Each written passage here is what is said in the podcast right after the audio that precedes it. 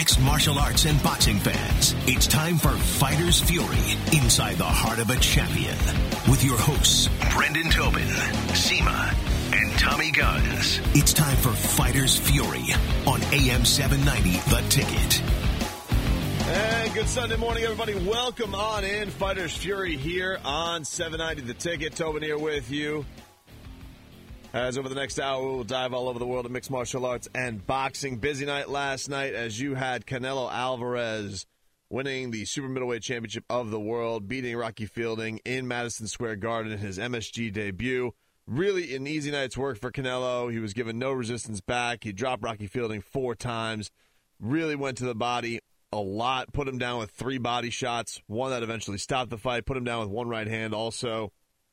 Uh, Rocky Fielding really just had nothing for Canelo and no no distance. Look, the only thing that really intrigued you with this fight was just the, the massive height difference between Canelo and Fielding. I mean, if you look at skill set, if you look at resume, all that stuff, you know, Canelo was going into this thing with a lot of things at his advantage. He was just jumping a weight class to get another belt, uh, be a little bit of a showcase. This is the first one on his DAZN deal. It was a big night for DAZN, and they busted out the big guns. As they had Canelo there, they showed off Anthony Joshua you know, really trying to establish themselves as the home of boxing. I will say, as a, as a fan watching it last night, uh, it was the best DAZN broadcast I've watched thus far.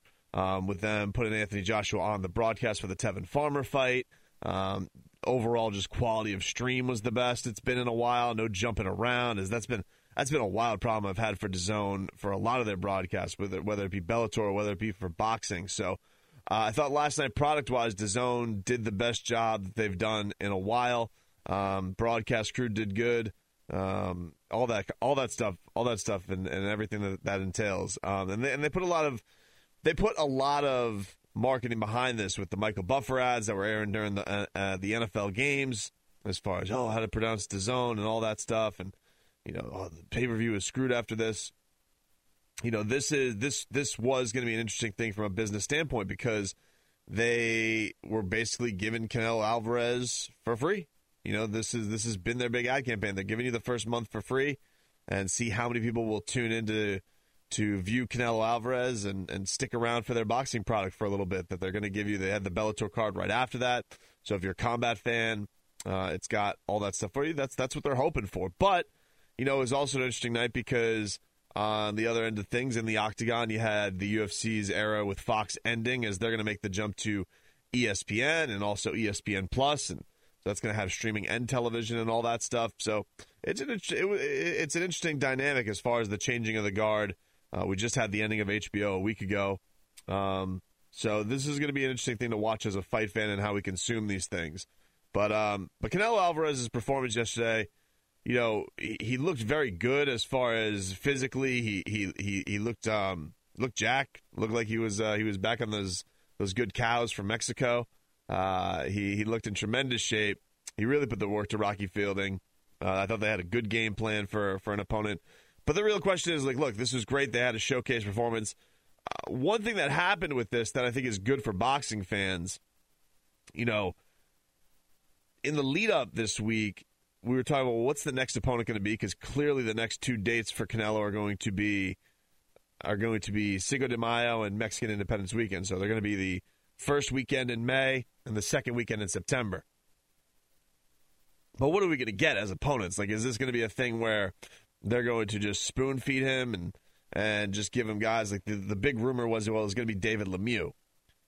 And uh, look, I like David Lemieux. He's an entertaining fighter, but he shouldn't be fighting for the middleweight championship of the world. This is a guy who who who got beat up by he got beat up by Gennady Golovkin. He's kind of been to the top. He's he got embarrassed by Billy Joe Saunders. There's really no purpose. Like you can't tell me that this guy is deserving of any shot at the middleweight title. It's it's just not possible. I don't care what he did against Spike O'Sullivan. He he outweighed him greatly, and you know now he doesn't even make weight for this card. So I, I, in a way, I, am glad that he wasn't able to make this fight weekend because I don't want him really in the mix for the middleweight title. I, I wish him nothing but the best, and I hope that his career uh, goes good places. But for right now, with the crop that you have at 160, I just don't see the point of it. It, it really would just be giving him a fight to a fight. And the one thing that you got to be wary of with this Canelo Alvarez DAZN deal is you don't want it to become the Mayweather Showtime deal 2.0. And what I mean by that is, you know, Mayweather got to a point where, yeah, he would give you the home runs every now and then, but a lot of the times it was getting filled with just whatever. Um, you know, not necessarily everybody wanted to see him take on Robert Guerrero or see him take on Marcos Maidana, even those even though the Maidana fight, the first one turned out to be a pretty good one. These weren't the opponents that people were looking forward to. Um, the the Andre Bertos to wrap the whole thing up. People wanted to see the monster monster fights. They wanted to see him fight the Canelos, and they wanted to see him fight the Manny Pacquiao's, and they wanted to see him, you know, often and as much as possible. That was the hope. I think if you were Showtime, getting those exclusive rights, and with DAZN, you you you sign this massive deal. You obviously have to keep him winning if you are Golden Boy because it's an 11 fight deal now with 10 to go. So it's basically a five year deal. How can you keep this going? But you know, I, I do believe that for Canelo, first of all, he's he's not undefeated. He's already suffered a loss. You know, he's suffered a loss to Floyd Mayweather. He's he's had a draw now with Gennady Golovkin and a controversial win. So he's also a guy, you know, with Erislandy Lara. Like, he's not a guy that we haven't seen be infallible in there. This is not a guy that you have to protect and, and, and think that, yeah, if he shows chinks, his, his marketability is going to suffer. It's not the case. We've seen that this guy has been in vulnerable fights now. We've seen him in there with good opponents, and his marketability really hasn't changed. He is the most popular fighter on the planet. People like watching Canelo Alvarez fight. He's one of the most recognizable fighters on the planet. Um, he obviously has the nation of Mexico behind him. So, what are you really protecting him from when it comes to this deal? Yeah, you can't have him have the doors get blown off of him, but what's going to earn Canelo respect as an all-time great? That's going to be defending that throne. And there's a lot of guys at middleweight that'd be exciting to see him fight. And we have this this crop that's going to come out there now where, you know, first up, it seems like Danny Jacobs is the guy. Um, he has the deal with DAZN. He's under Eddie Hearn. It seems like a natural match to make and makes way more sense than making a David Lemieux fight. You know, I don't understand the idea of having this fight with with a guy in the Lemieux. It's like he's already been to the top. But you want to talk about Danny Jacobs? Danny Jacobs arguably could have been middleweight champion of the world if, if for for those who watched his fight with Triple G almost seemed like he got the he got the short end of the stick in that decision because nobody wanted to see the Triple G Canelo fight get ruined. He has an amazing story. He's tough as hell. Brooklyn fighter. You could do that fight again on the East Coast if you wanted to. Of course, you could do it in Vegas, uh, and it would be an absolute monster. So that fight makes a ton of sense. You got Jermall Charlo, who's going to be fighting next week. Him and his brother are going to be fighting on the first PBC Fox card. Um, if he gets through that, and he's impressive, you're talking about probably the most charismatic guy um, who's had devastating, devastating wins before. And so he could go out there, and if he puts forth a good performance, he's stopped three guys in a row. He's got knockout power. And the other thing about that is he he's also got an interim piece to the crown. So you're not losing anything there as far as, well, who is this guy? Um, for me, those are the top two guys right now. The Gennady Golovkin thing, do we do Triple G? Three. I think Triple G3 could use a little time. Now, it can't use too much time because of Gennady's age, but I just think people could use the break of discussing the scorecards, discussing the same storylines. I just think it needs a bit of a breather. I think both guys need to go on their own path a little bit. Maybe if it ultimately ends up with them doing it at super middleweight, if it ends up with them both going to 168 eventually or something like that um, because it doesn't it doesn't appear right now like the size is affecting Canelo too much because of how what a devastating body puncher he is. But again, uh, it seemed like Rocky Fielding was was pretty tailor made for him. If I had my ways, I think I want to see Danny Jacobs next. Um, see where the Charlo, where where Jermall Charlo is by this summer, and see what kind of victories he can get. Um, if he gets through his testing, I wouldn't mind seeing Billy Joe Saunders back in the mix. Uh, but but for right now, look, Canelo Alvarez got a, a, a, a squeaky decision against Gennady Golovkin. A fight I thought he won, but plenty of people didn't think that he won against Triple G. And he's never been a guy who has been a ducker. People have given Canelo credit for going to fight the tough guys. He's fought tough guys.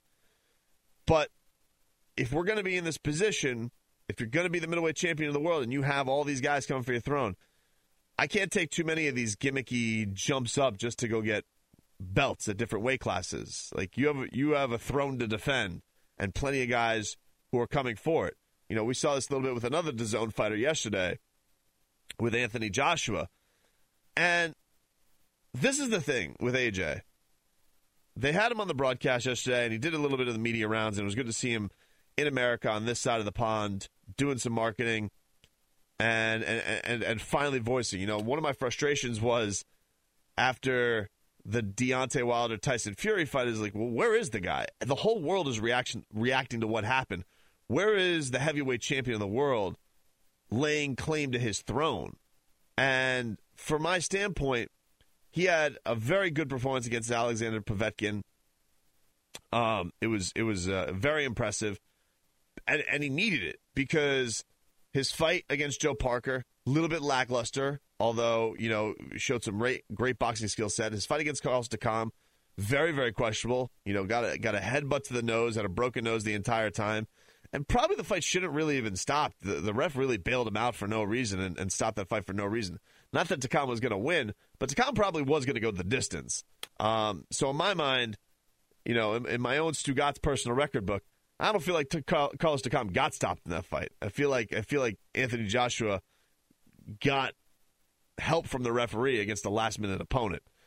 Um, so we're going on a little bit since his all time classic win against Vladimir Klitschko. And the problem with that is now that Tyson Fury's back in the mix, that's the man. That's the man who beat the man.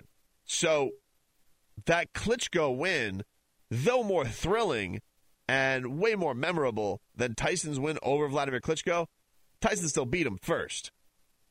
And so the problem is, I really don't know what AJ has on the table that can match what these guys did business wise. You know, it, it reportedly did about 325,000 pay per view buys. Pretty damn good for two guys who really haven't been on pay per view. Um, these are two guys that have basically been on free TV or premium cable for their entire careers. And the big knock on Deontay Wilder as well, he's not really known in America. People cared about that. I mean, if you want to talk about today's day and age, 325 pay per view thousand pay per view buys is is pretty damn good. It's not it's not Canelo levels, but it's getting harder and harder to get people to pay seventy five dollars for a boxing match, uh, especially with all these streaming platforms that are popping up. So, you know, the question has to be asked with AJ. Well, what what can be next for him? I think what's he's he's going around there and he's touting out. Oh, you know, I got this date booked in April over in, in, at Wembley for for for Deontay Wilder. I want him to. It's like, look, I get what AJ was saying the last time that he fought. He's like, I'm tired of Americans uh, telling us that we have to go over there. Why shouldn't they come here? But we know that next level money is over here. You know, if he were to do an MGM type venue over there, it wouldn't do the same gate that it would over here. It just it, it wouldn't.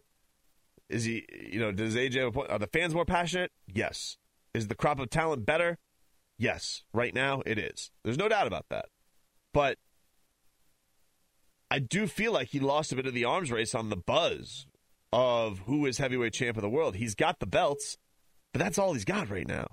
You know, Deontay Wilder and Tyson Fury gave us one of the all time classics, a controversial fight, a memorable fight, and they did what AJ didn't. You know, AJ was kind of just sitting by the wayside, being happy with being champ, and thought he could bully Deontay Wilder. And Deontay Wilder got this fight with Tyson Fury, a motivated Tyson Fury, an in shape Tyson Fury, a Tyson Fury looking like he's still in his prime. And people are kind of forgetting about AJ. And if you had to say, well, what heavyweight fight do you want to see next? Deontay Wilder versus Tyson Fury or Deontay Wilder versus Anthony Joshua?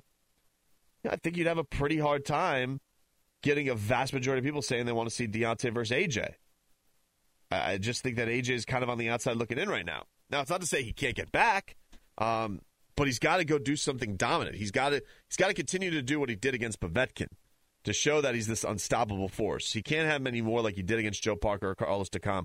He has to show that he is unstoppable. Um, so if I had to guess, if I had to take out my crystal ball, and say what I think is probably going to be next.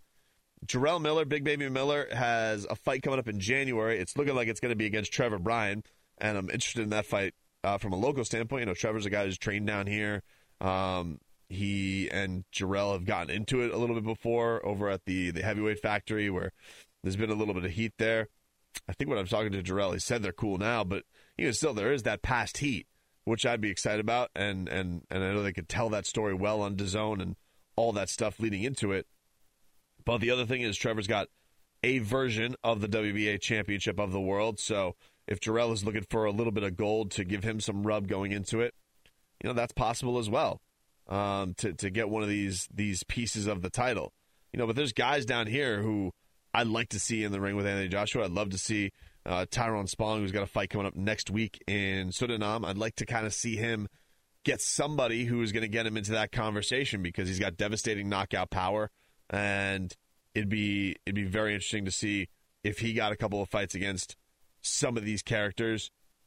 Could he really get in the mix? You know, it's cool that he's doing a fight over in his homeland and, and, and getting a fight in Suriname, but he really needs if he want he's talking about, you know, being in the slow grind and being in the uh, taking the slow so climb to boxing.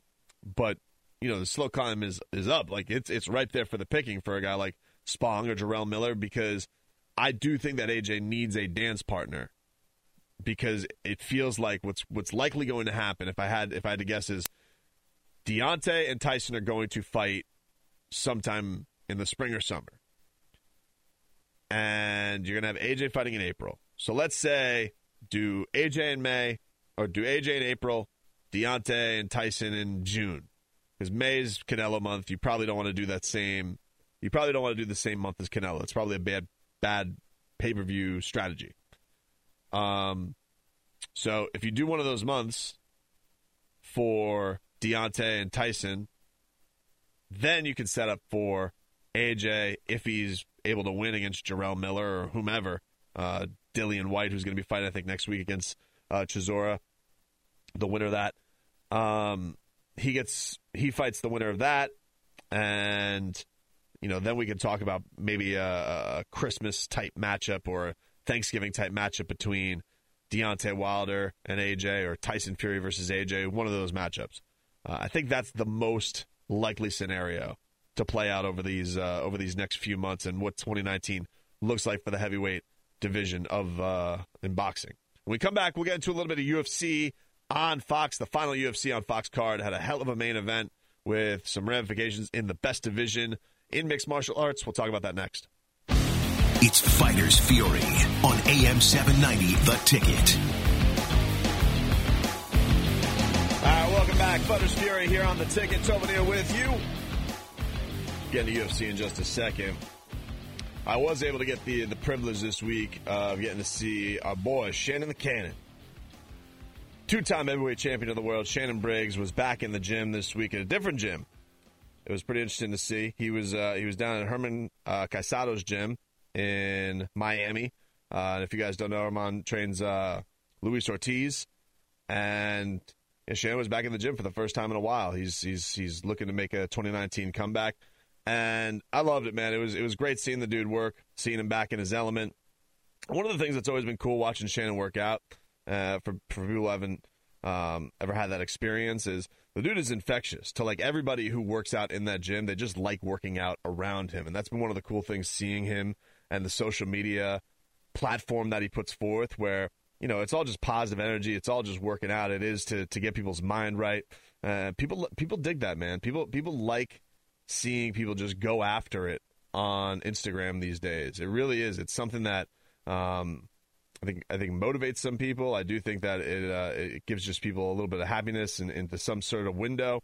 And seeing him back in the gym, working that ass off, you know, at 47 years old, seeing a guy go back to basics, be in a new element, being there with the new trainers, new faces, guys who are teaching him new stuff, guys who are still trying to see him do better. This guy who's been to the mountaintop, who has beaten George Foreman for the heavyweight championship of the world, who still has dreams of of one day becoming champ again. And I think that's what always has to be respected. A lot of these hacks out there who tell guys to retire too early or say that they don't want to see them fight anymore. It's always hard for me to see that, you know. Like it's always hard for me to say, like, what are you saying to to to to a guy's life? Um, it, it, it's always rough. It, it's it's a, it's a tough spot for for media to tell guys who who know this one thing that is so hard to make a living in uh, where they go. And you know, to see Shannon out there back in it, putting a lot of sweat forth. I know because I got a big uh, big sweaty hug from the dude, just soaking half of my shirt because he's he was uh, working hard to to get back into shape. Look, this is the one thing you got to say about this. Um, Shannon Briggs is a guy who made Vladimir Klitschko interesting again. Nobody gave a rat's ass about Vladimir Klitschko until he started chasing him on paddleboards and stealing his pasta and all that. So you know the guy can can sell interest in a fight. You also know that Tyson Fury backed out of a fight with him. David Haye recently backed out of a fight with him. Uh, Deontay Wilder didn't want part of him. It's uh, people know that that is a high risk fight because of a guy who's got more first round knockouts in heavyweight history than anybody. I mean that that that shot that he can give to your body is absolutely devastating, no matter what age that he's in. And the other thing that you have to take solace in if uh, if you want to see this comeback is he's already done it before. You know, he's done this already at 45. He's made the comeback trail before. We know that he knows how to get into shape, and the fact that he's in there in a, in a gym, I do like the fact that he's in a gym with Luis Ortiz because that's a guy who recently has been actually to the top. He was on the verge of beating Deontay Wilder for the title. So if he is in a gym where Luis Ortiz trains, if he is there with Herman Caicedo, who's uh, helped a guy get close to the top already, um, I, I think that's that's a good set of eyes to have on you as you are trying to make this next version of your comeback in your career. So shout out to Shannon. It's good to see him back in the gym. Uh, all the best in this uh, this next version of the the 2019 comeback, the 2019 Pod Tour. Let's go, champ! Uh, it was fun to watch this week. Uh, moving on to UFC from last night. Texter writes in six seven nine seven four. Tobes, you see Dan Hooker intentionally sign up for CTE last night because that's what it seemed like he wanted. The guy is made out of flubber. Well, we'll start there. That was the that was the co-main event from last night. It was Edson Barboza against Dan Hooker, who uh, you, look, it seemed initially like, and, and and I think it was Paul Felder who made this point, who's like, I don't understand why you want to get into a kicking match with Edson Barboza. It just seems like poor strategy. Edson Barboza is real life Mortal Kombat the kind of kicks that this guy can throw out there is the stuff of video games. I don't understand it. You know, it, it, look, it's hard to understand anything that these guys are able to do for in that case. But what Edson Barboza is able to do from a kicking standpoint, it just doesn't make sense. The physics don't add up to it, and so he is he is just piecing up last night. Dan Hooker, who was super tough, just wouldn't go away. And so from that standpoint, they kept mentioning this is that you know, maybe Edson's going to gas out. He puts a lot of movement into a lot of his kicks. Maybe he can catch him. But it just got to a point where he was so accurate with his kicks. He was doing such destructive work to the body and the legs. I thought I thought for sure if he if he gave him one more kick to that leg, he was gonna he was gonna topple over like a tree. Something that Edson Barboza has done before. They had a cool thing. They said Edson Barboza is the only guy in the UFC to stop a fight via leg kick, kick to the leg, kick to the body, and kick to the head he's he's insane. Um, I can't believe that Dan Hooker was able to go as long as he did yesterday. Some people were saying, I can't believe the corner didn't stop it. I quite frankly can't believe the doctor didn't stop it going into round three. Um, and, and they forgot his stool at one point. You just felt bad for the guy. He put forth a, a really gutsy performance. But Barboza was absolutely dynamic and really, really fantastic. And that division is amazing. Look, 155 is incredible. There's nothing like it right now in combat sports, the UFC division of 155 pounds. Everybody up there, you could say, looking at Khabib, Tony, Conor, Dustin Poirier, Kevin Lee, Edson Barboza, Al Iaquinta. I mean, if they're not all championship fighters, if they're not all championship fighters, they're all at, at they're all championship fight level worthy. They are. it, it, it is so good right now as far as the kind of talent this brings forth. And it was it was amazing watching watching Edson Barboza in that fight. Is he going to get a title shot anytime soon? Probably not because Khabib beat the holy hell out of him. He's lost to Kevin Lee. Um, but just watching him fight, you know he's dangerous. You know that on the right night, if he caught somebody the right way, he could he could put a lot of pain on somebody it's it's not an easy out. Um, so I don't know what what happens next for him, Edson Barboza. He uh, he's he's he's kind of the one guy who's ranked high, but I feel like he's a little bit on the outside looking in. And most of these guys are right now looking for the right matchup because they all want to stay in title content, uh, stay in t- title contention. Um, you know, but he's lost to Tony Ferguson, he's lost to Khabib, he's lost to Kevin Lee, he's beaten Anthony Pettis, so he's been in there with a lot of the guys in the top five, six. Um, but either way, you know that this guy can put forth an amazing performance. Now, the big story from yesterday is what happened in the main event. You had Al Iaquinta taking on Kevin Lee. This was a this is a rematch from years ago where Al Iaquinta beat Kevin Lee back in 2014, uh, UFC 169. Kevin Lee was a last minute replacement, very very young at that point. Um, I think he was 19 years old or 20 years old at that point. So, you know, Kevin Lee was selling this as, you know, I'm a different fighter now. I'm a lot older, a lot more seasoned, and all those things are true. But it is still something when a guy has a win over you. What are you really going to bring differently? And this is, I thought, a big fight for Kevin Lee as far as he has had a little bit, he has had the rocket to his back. You know, he's been able to be in championship fights. He has been a main event fighter now in his last four cards. So the UFC sees the value in him. You know, he he has everything you'd want in a star personality. He doesn't have a real weakness to his game. He's a tremendous wrestler. He's good on his feet. But the one thing I was watching Kevin Lee and I was I came into this I was like, well, what is his but what is his calling card? What, what can he what can he go to and really really rely on? And as you were watching this fight with Al, you had to say, well, it's obviously it's his takedown and ground and pound and and, and hopefully get somebody into a choke if he can. Um, and he got he got Al down a couple times, and he got very close to to a choke one round. The other time, not so much. Al's Al's hand fighting and his defense were really really tremendous. You saw that Matt Serra, uh, that coaching really really came through for him. You know, but as far as on the feet, I thought Al got the better of that fight by a lot. I thought he got the better of that fight by a lot. And, you know, for Kevin, I just wonder what is going to be the thing that defines him as a guy. I, I think if we look at everybody in this, you know, you know, Khabib's got the best ground and pound in the division. He's only lost a round in his entire fight career. Tony Ferguson, he's the most well-rounded fighter in the best division. He's good on his feet. He comes up with strikes nobody sees coming. His submissions are out of this world. He's good at everything. Conor McGregor, um, you could probably say is the most dynamic guy on his feet. And you know that he's got devastating knockout power in his left hand. That we've seen time in and time out.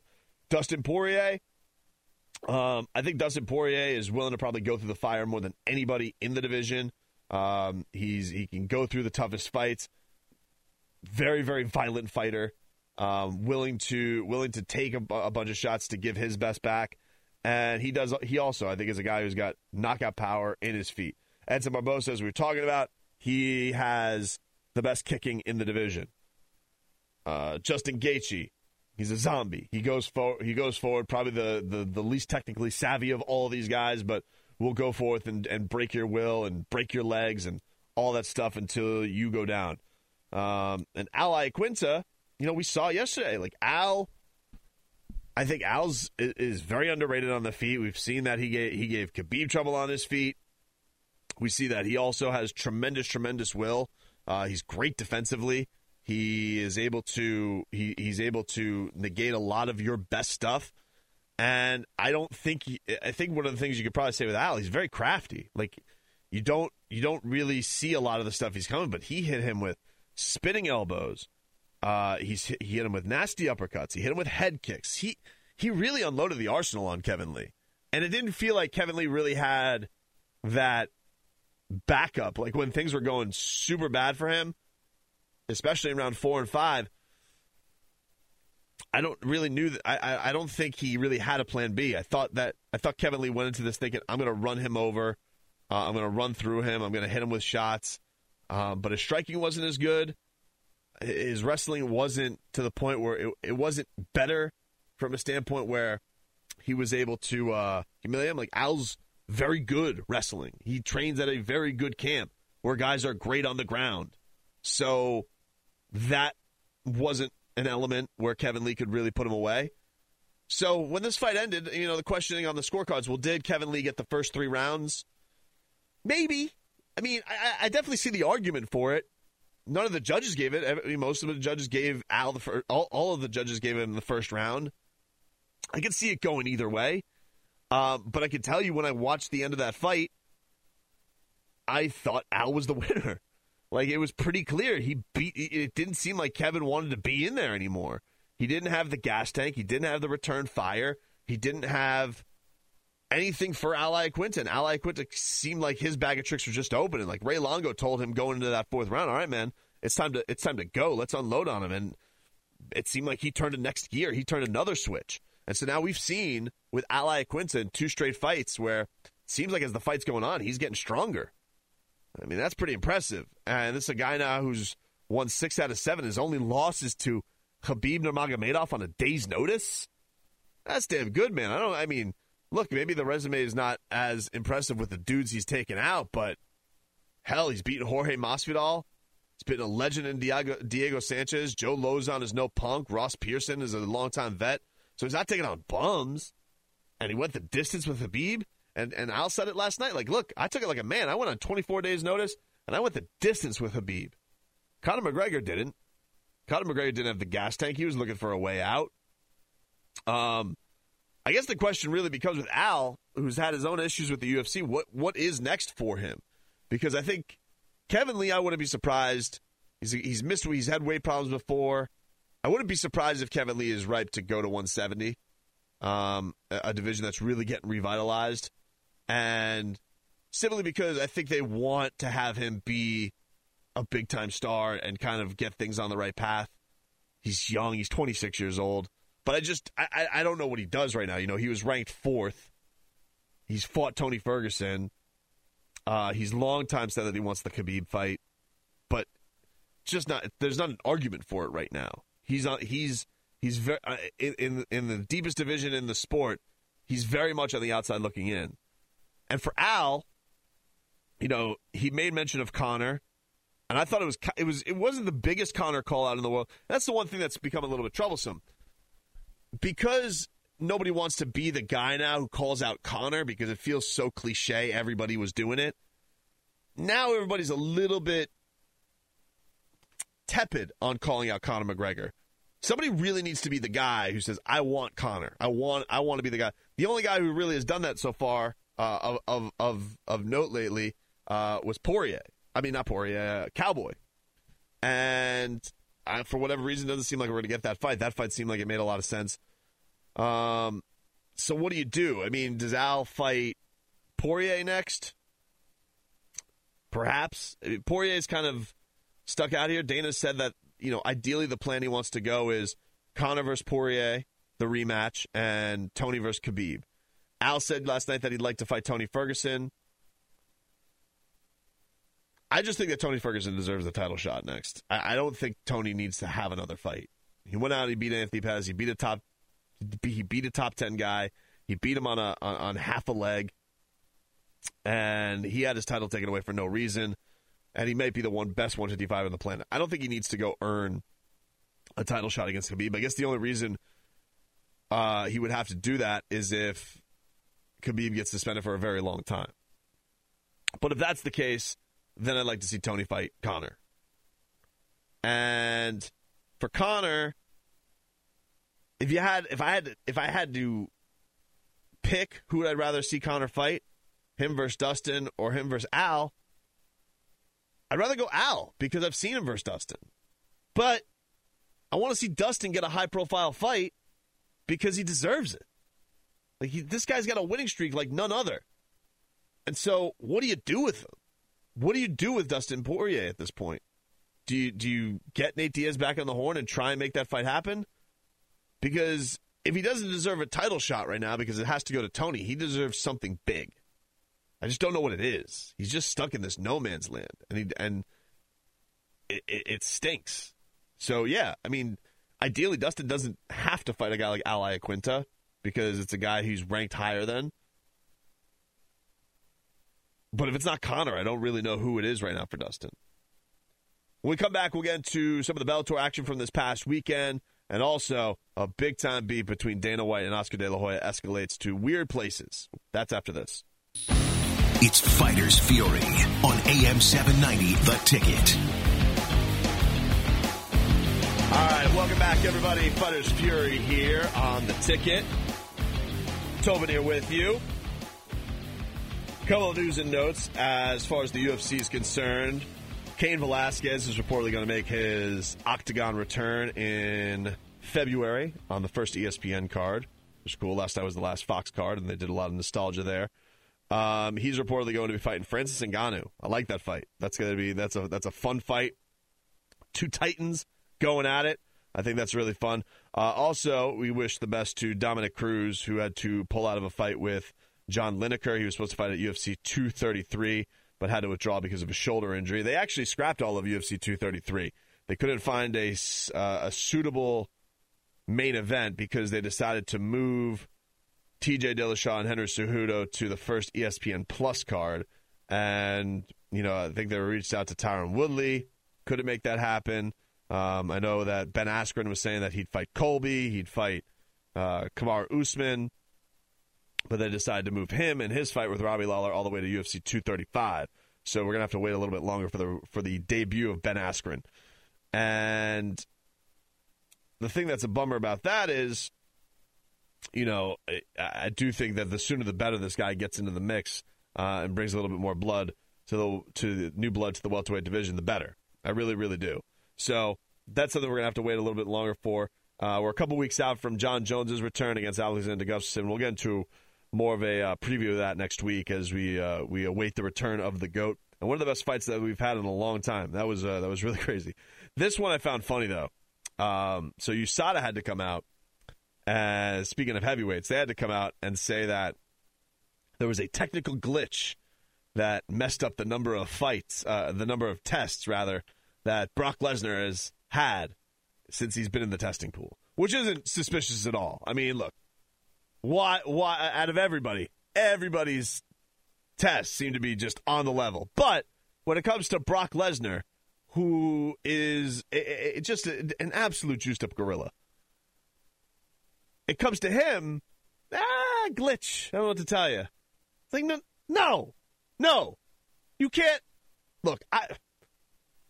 He can't be the guy you screw up. And so, quite frankly, six. That's it. Six tests.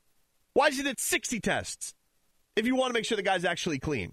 Look, if we all want to go out here and we want to say, hey, Brock, go as juicy the gills as you want, fine. That's fine.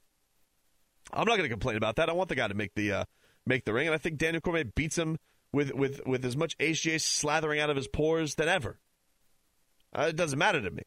I mean, you know, Daniel Cormier is going to walk into that into that octagon with a big donut belly, and he's gonna he's gonna put Brock Lesnar on his ass no matter what. I don't care how many abs that he's got. But if you're to do it, can we at least make it look somewhat legit and look like it's on the level somewhat? Because it's already fishy. There's already a technical glitch with Brock Lesnar. Come on. What, what? What are we talking about here? That's crazy to me, man. So there's that. And I, I, I just I found it wildly frustrating. Now Bellator. Bellator it's uh, this past weekend we had Michael Chandler had a double card, but the uh, the headlines were Michael Chandler. He was taking on Brent Primus, and this was for the lightweight championship of the world. Primus won. If you guys don't recall, it was at MSG. Primus hit Michael Chandler's leg, his uh, his his ankle, kind of rubberized. Uh, it was some nerve damage, and, and couldn't get back standing. And they ended up forgetting Michael Chandler's stool had to stop the fight. Primus ends up winning the title. But this next fight, we've been waiting forever for it. Mike's already had two fights in the in between, and Primus has had injuries. He had a kid. He had uh, some contractual issues. But we finally got this fight to happen.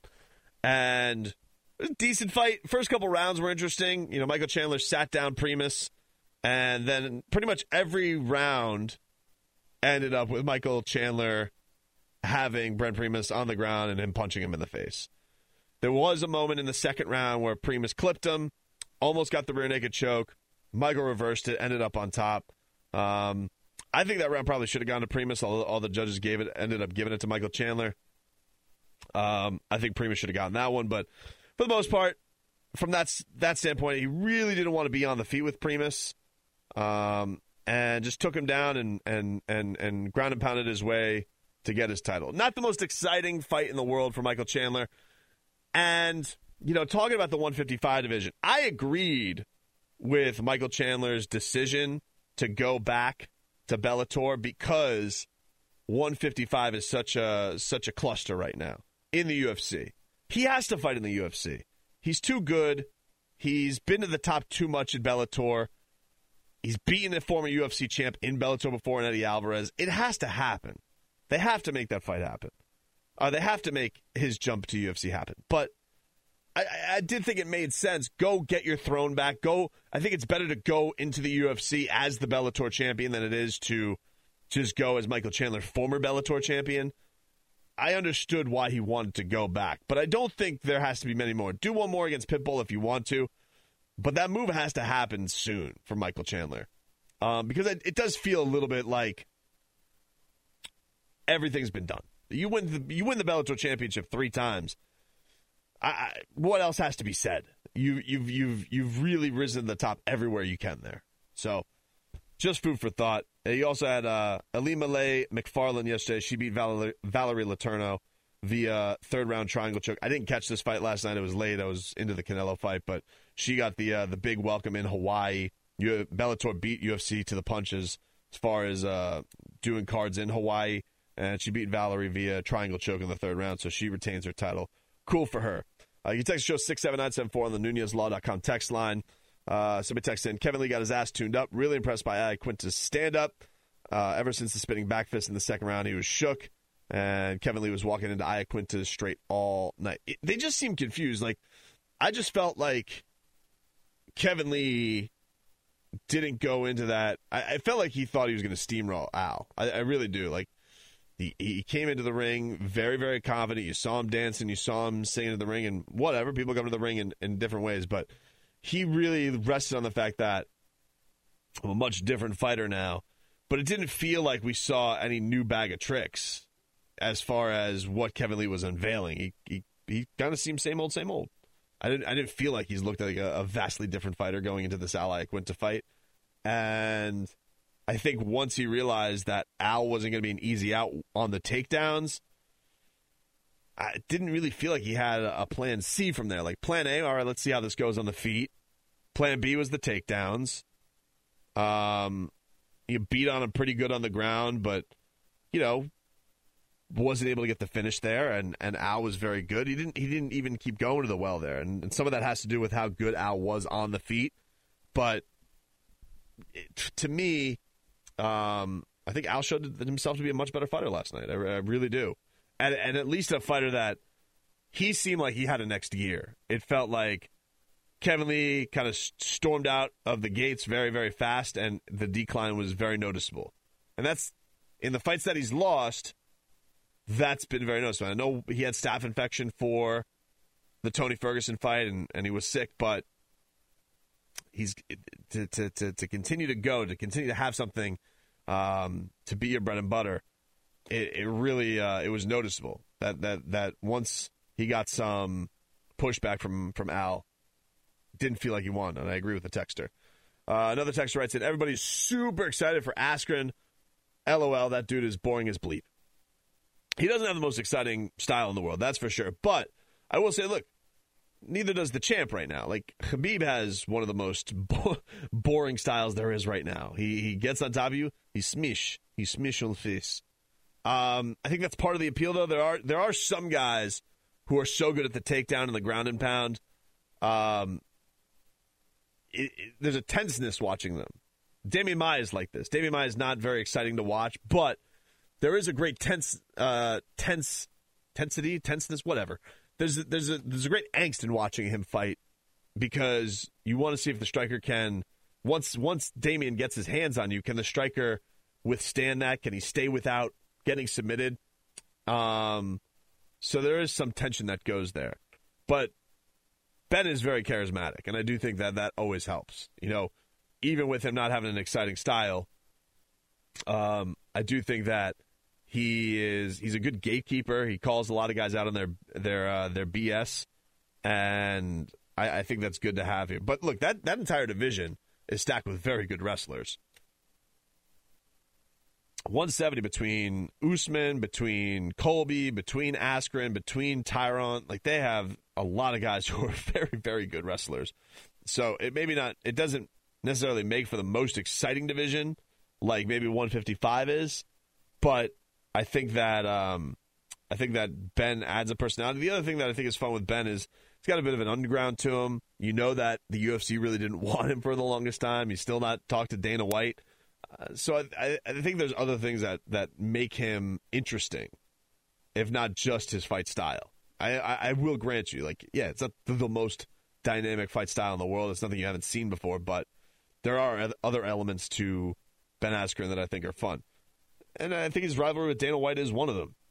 And speaking of rivalries with Dana White, Oscar De La Hoya versus Dana White continues to escalate to weird portions.